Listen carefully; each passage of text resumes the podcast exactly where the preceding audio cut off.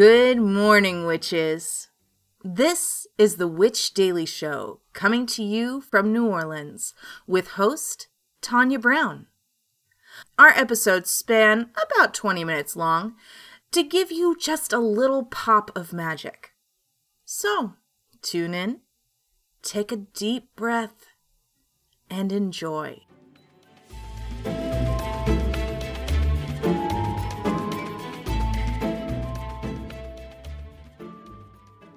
Good morning. It is October 9th, 2023.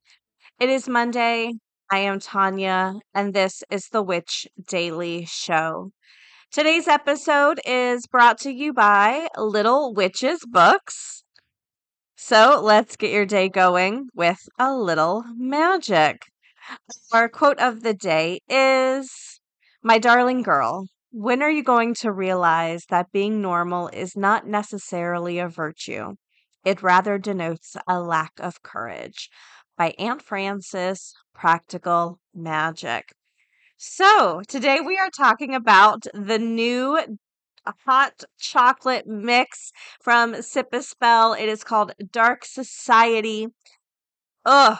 Okay, so I created this mix. I wanted something that felt like those articles we've read when they talk about how ancient rulers would drink spiced cocoa mixes in the morning and I wanted that kind of deep spiritual experience. So I created this hot cocoa mix. It is made from cacao nibs, so it still has kind of that luxurious, uh, velvety feel to it. And then it is packed with spices, ginger, cayenne, cinnamon. And I really wanted it to feel like you are drinking something magical and historical and something that's going to fuel your soul. And so, yes, I created Dark Society. So it is over on sipaspell.com. Check it out. But today we're talking about the medicinal benefits of chocolate. So this comes to us from hopkinsmedicine.org, so the John Hopkins organization. Having a healthy relationship with all foods is important for your mind and your body. But beginning or creating a balanced relationship with dark chocolate in particular may have a significantly positive impact on your overall health. Dark chocolate contains powerful antioxidants. Among the most beneficial is the flavonoid. Flavonoids are compounds found in plants that fight inflammation and protect against cell damage caused by free radicals. So, here are just a few ways dark chocolate can uh, benefit you. According to research, one, heart health. Um, I know that's something I care about very deeply. Uh, I um, I come from a a long line of heart issues, so I just care a lot about heart health. So that's really important to me. The antioxidants in dark chocolate have been shown to lower blood pressure, reduce the risk of clotting, and increase blood circulation to the heart, thus lowering the risks of stroke, coronary heart disease, and death from heart disease. Two, balances the immune system. Flavonoids prevent the immune system from going into overdrive to reduce oxidative stress, which is an imbalance caused by cells fighting against free radicals and a common cause of many diseases. Three, it can combat diabetes. Uh, the specific type of flavonoid found in dark chocolate protects uh, the cells, making them stronger and supporting the process that helps the body use insulin better. It can improve brain function. Flavonoids in dark chocolate have a positive impact on brain function, including better reaction time, visual spatial awareness, and a stronger memory. Next, it can boost uh, athletic performance. The uh, that one specific flavonoid in dark chocolate increases the production of nitric oxide in the blood, which supports circulation and reduces the amount of oxygen an athlete uses while engaged in moderately intense exercise. And finally, it reduces stress. People who eat dark chocolate have reported to feel less stress. And researchers confirm that after eating dark chocolate, there were reduced levels of the stress hormone cortisol, which is something I struggle with. I definitely, um, well, I think I have no proof of this, but I've always felt like I have, uh, I struggle with like excess cortisol. So, uh, yeah, that's great. And I love dark chocolate. If I, my perfect world would be me eating two different types of dark chocolate every day. So, what type of dark chocolate you're asking? Well, um, if you're going to go get like a chocolate bar, you want at least 70% cacao content. That is what's going to really give you the uh, the biggest benefit.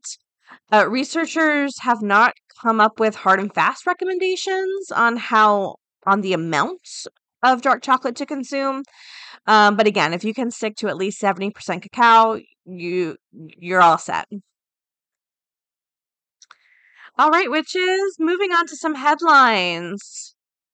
Now, this is one I think I got as a message from one of our listeners. Normally I write it down, but I'm not sure if I did. But witchcraft accusations, an occupational hazard for female workers in early modern England. And this is from the University of Cambridge. So, while both men and women have historically been accused of malicious use of magic, only about 10 to 30% of suspected witches were men by the 16th, 17th century. The bias towards women is often attributed to misogyny as well as economic hard times, and now a Cambridge historian has added another contributing factor to the mix. Dr. Philippa Carter argues that the types of employment open to women at the time come with a much higher risk of facing allegations of witchcraft.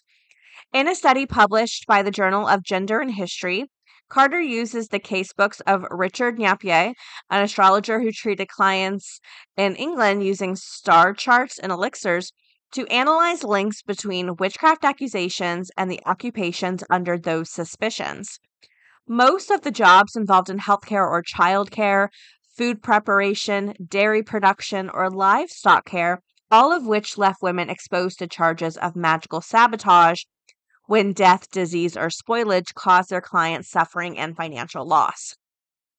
That makes a lot of sense. So basically, they're saying that um, women were often in charge of the things that were keeping people alive, right? They were the ones handling the food, the children, the healthcare, and those are things that naturally have high risks, right? So if a child dies because of a disease or something they're they're you know we're not even aware of yet for the next few hundred years, women are the ones going to be blamed for that. And so when witchcraft allegations started, it was really easy to kind of point at the women who were already in these kind of risky social positions. Here we have some quotes from the researcher. Quote, Nat, uh, natural processes of decay were viewed as corruption. Corrupt blood made wounds rankle, and corrupt milk made foul cheese. Women's work saw them become the first line of defense against corruption, and this put them at risk of being labeled as witches when their efforts failed. This was in contrast to men's work, which often involved labor with sturdy or rot resistant material such as iron, fire, or stone. So, if at that time men's work was more like building and things like that, that is something that is not necessarily less risky, in my opinion. I just think um, it, when it fails, it's viewed less like a punishment from God. you know what I mean? It's more viewed as man's mistake, not of supernatural concern. Also, it it's less life or death, right? Like women's work was often very life or death stuff. So that could be why. So, moreover, women often work several jobs, usually in the heart of their communities, crisis crossing between homes, bakehouses, wells, marketplaces, rather than fields or workshops. The frequency of social contact in female occupations increase the chance of becoming embroiled in rifts or misunderstandings that often underpin suspicions of witchcraft. Many accusations stemmed from simply being present around the time of misfortune. Women uh, often combined multiple income streams, working in several households to make ends meet, watching children, preparing food, treating uh, invalids. They worked not just in one high risk sector, but in many at once, and it stacked the odds against them. Uh, as part of a decade long project at Cambridge University, over 80,000 of the cases notes uh, scribbled down by the doctors and astrologers were cataloged and digitized. Uh, so yeah, I think this is just really fascinating. It's just really fascinating, I think. Uh, they even recorded everyday attitudes to magic in the decades before the English Civil War. Most studies of English witchcraft are based on judicial records, often pre-trial interrogations, by which point execution was a real possibility. Napier's records are less engineered. He seems to have kept his notes only for his own reference. It's very fascinating, but I think that's a really great theory as to why was it women who were often um pointed the finger at, you know? Yeah, just very very interesting. And we kind of still see this today, right? Um people in healthcare, doctors, nurses have a higher um risk of you know, death by suicide and things like that because the job is so high stress, high risk. And if something goes wrong, you're pointed at as like the problem. So we still kind of see um kind of how these high risk jobs really affect people today. Obviously in a very different way, but I just think uh it's very fascinating. All right, witches, I'm going to throw this over to our moon correspondent and after this break, we will talk more. Hello to all of my astro friends. This is Serendipity, the Chicago astrologer, coming at you with your daily moon mantra for Monday, October 9th. The waning crescent moon hogs the spotlight in Leo today. Here, the moon squares Uranus. This is a day where we can expect the unexpected. Uranus is retrograde, so it's likely that Uranus will throw some unanticipated roadblocks our way that will slow us all the way down.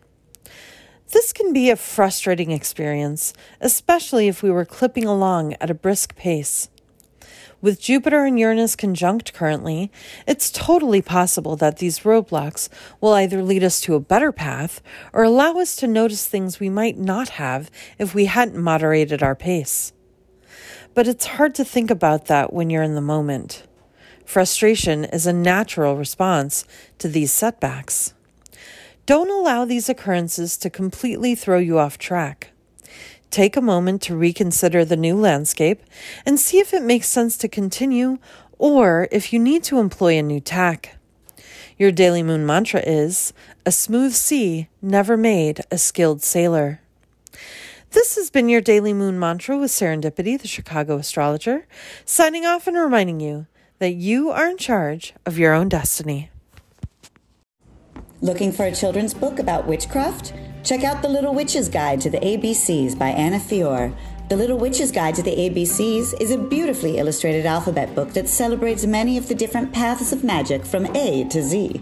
The story follows two little witches as they search through the alphabet for their missing cat Stardust, meeting many fun and unique characters along the way. Available on Etsy, Amazon, and at littlewitchesbooks.com. That's little-witches-books.com.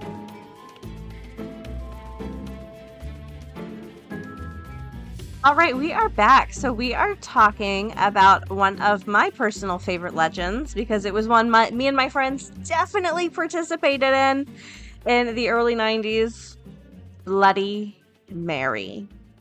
So let's dig into this one. So, yeah, Bloody Mary, the myth of Bloody Mary.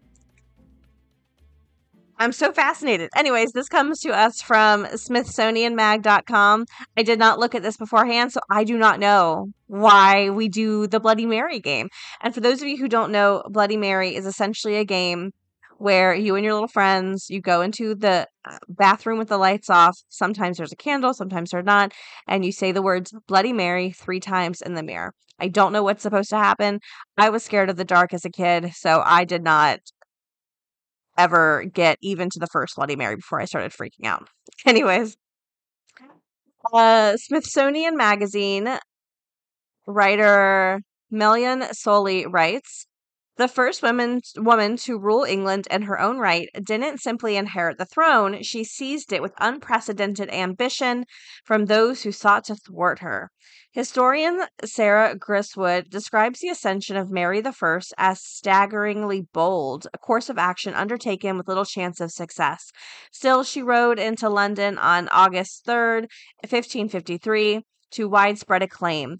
In the words of contemporary chronicler, it was said that no one could remember there ever being a public rejoicing such as this. So century later, however, centuries later, however, the Tudor Queen is remembered as one of the most reviled figures in English history, Bloody Mary. This is how a story of a heroic underdog became a monarch, who was then myth, uh, mythologized as a violent despot despite being no bloodier than her father. Oh, interesting. So it's about the Queen Mary um who came after Henry VIII, who we all know was absolutely like the worst guy.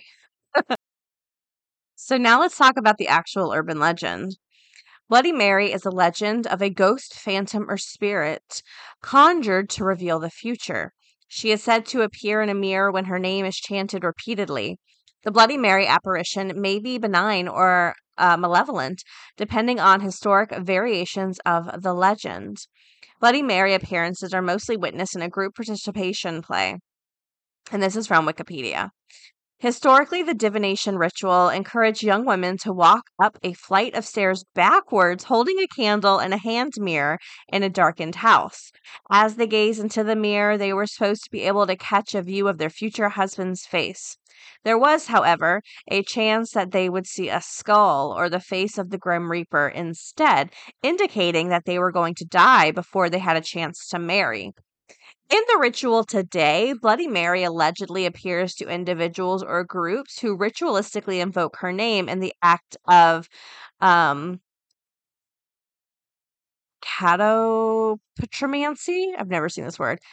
Catopatromancy. This is done repeatedly chanting her name into a mirror placed in a dimly lit or candle lit room.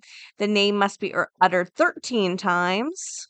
Some say other number of times. We were a three time community.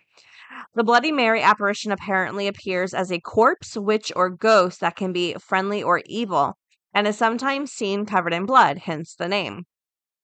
The lore surrounding the ritual states that participants may endure apparitions screaming at them, cursing at them, strangling them, stealing their soul, or drinking their blood. We never had that one. I would have loved that. I love the va- I I I've I've loved the vampire thing since I was a kid. I would have remembered that. Some variations call Bloody Mary by a different name. Hell Mary, Mary Worth. Other examples, such as the modern legend of Hanako-san in Japan, strongly parallels the Bloody Mary mythology. So, okay. One, I didn't know we were supposed to get anything out of this. I literally thought it was just like a game of chicken. Like it's literally like I bet you just can't do it. I bet you're so scared. You know, I didn't know we were supposed to get rewards such as like faces of future spouses. Okay, so the phenomena uh, explanations. So, staring into a mirror in a dimly lit room for a prolonged period can cause one to hallucinate. Facial features may appear to melt, distort, disappear, and rotate, while other hallucinatory elements, such as animal or strange faces, may appear. Giovanni Caputo, the uh, University of Urbino, writes that the phenomena which he calls the strange face illusion is believed to be a consequence of a dissociative identity effect, which causes the brain's facial recognition system to misfire in a currently unidentified way. Other possible explanations for the phenomena include illusions attributed, at least partially, to the perceptual effects of Troxler's fading and possible um, self like self uh, hypnosis. So there is some debate on the identification of Bloody Mary. and if she's based on a real woman, a number of historical figures have been put forward as Mary, including Mary the First of England, which is what we started this episode with, who had around 300 religious Protestants dissenters burned at the stake. Ugh.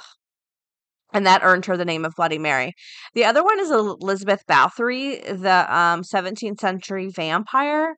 I'm gonna go no because her name was Elizabeth and not Mary. I'm gonna I'm gonna go ahead and just say no on that one. Do I have any standing to make that declaration? No. I'm gonna say no. And then another one is Mary Worth, who had been identified as either a woman who was killed uh oh, the woman killed slaves escaping the American South. And so that's like also who they think it might be. Honestly, it's probably Elizabeth the First. Or Ma- I'm sorry, Mary the First of England. That's what I think. So yeah, fascinating. Yeah, for um growing up, I didn't think you were supposed to get anything fun out of it. I thought it was just a game of chicken. And that's actually why I think it has persisted. So I, I try to think of ways of why we would continue these stories. And I think for me that's why. I think people didn't I think we did a lot of things for divination back in the day, like bulls and um I mean things we still do for divination, but something like this continues on because it's kids thinks it's fun and scary. And I think that's why it's continued. All right, witches, we are wrapping up this episode of the Witch Daily Show. I want to give a shout out to listener Brandon. Brandon, you fancy hospitable dragon. Uh, Portia Bishop, you starry eyed luminous muskox, and Sarah H. You avant garde smashing sunflower. Thank you three so much for being Patreon supporters. I really, really appreciate it. And that's all I've got for you today. We're not doing card pulls right now, we're doing a switch over. Um, but I just want to say uh, our hot cocoa mix is available at sipaspell.com. Uh, when I first posted about it, we had a lot of interest, so I have to make the because I make the batches by hand. Got to make them very very fast. So check that out. And that's all I've got for you. Don't forget any books, decks, headlines, sources, anything we referenced today can be found in the podcast episode description or witchpod.com. And we will talk again tomorrow. Witches, we hope you have a wonderful day, full of joy and gentleness and confidence. Links for this week's episodes, our website, Patreon, along with a free daily card pull can be found at witchpod.com. One stop for everything we talk about. Now, take one more deep breath and have a great day.